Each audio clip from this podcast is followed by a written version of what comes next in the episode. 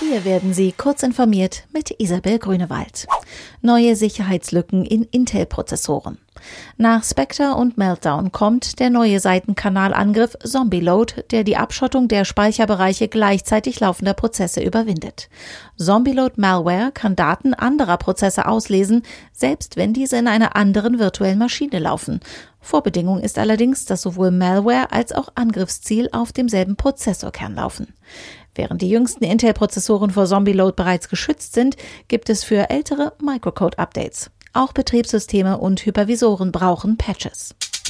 Christchurch Call soll Kampf gegen Online-Extremismus beflügeln.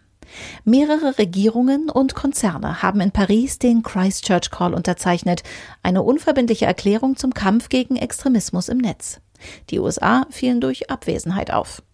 Der Christchurch Call ist eine Reaktion auf den Livestream der Ermordung von 51 Muslimen in der neuseeländischen Stadt Christchurch durch einen Einzeltäter. Die Unterzeichnenden wollen die Wurzeln von Terror und gewalttätigem Extremismus angehen. Durch Bildung und Kampf gegen Ungleichstellung sollen die Gesellschaften inklusiver und widerstandsfähiger werden. Medien sollen zur Einhaltung ethischer Standards ermuntert werden. Microsoft Paint mit neuen Tastatur-Kurzbefehlen.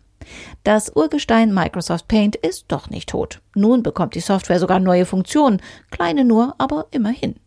Einige neue Eingabefunktionen sollen für mehr Barrierefreiheit sorgen. So lässt sich Paint künftig auch ausschließlich mit der Tastatur bedienen. Dadurch können auch körperlich eingeschränkte Nutzer, die keine Maus verwenden können, mit Paint Spaß haben. Trump verbietet Telekom-Geschäfte mit Firmen gegnerischer Staaten. US-Präsident Trump hat den nationalen Notstand hinsichtlich der Telekommunikation ausgerufen. Die Maßnahmen richten sich gegen Huawei. Das US-Handelsministerium erklärte, dass es ausreichend Anlass zu der Annahme gebe, Huaweis Aktivitäten liefen den nationalen Sicherheitsinteressen oder außenpolitischen Interessen der USA zuwider.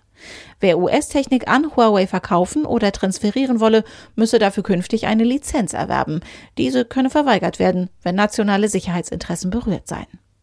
Diese und weitere aktuelle Nachrichten finden Sie ausführlich auf heise.de.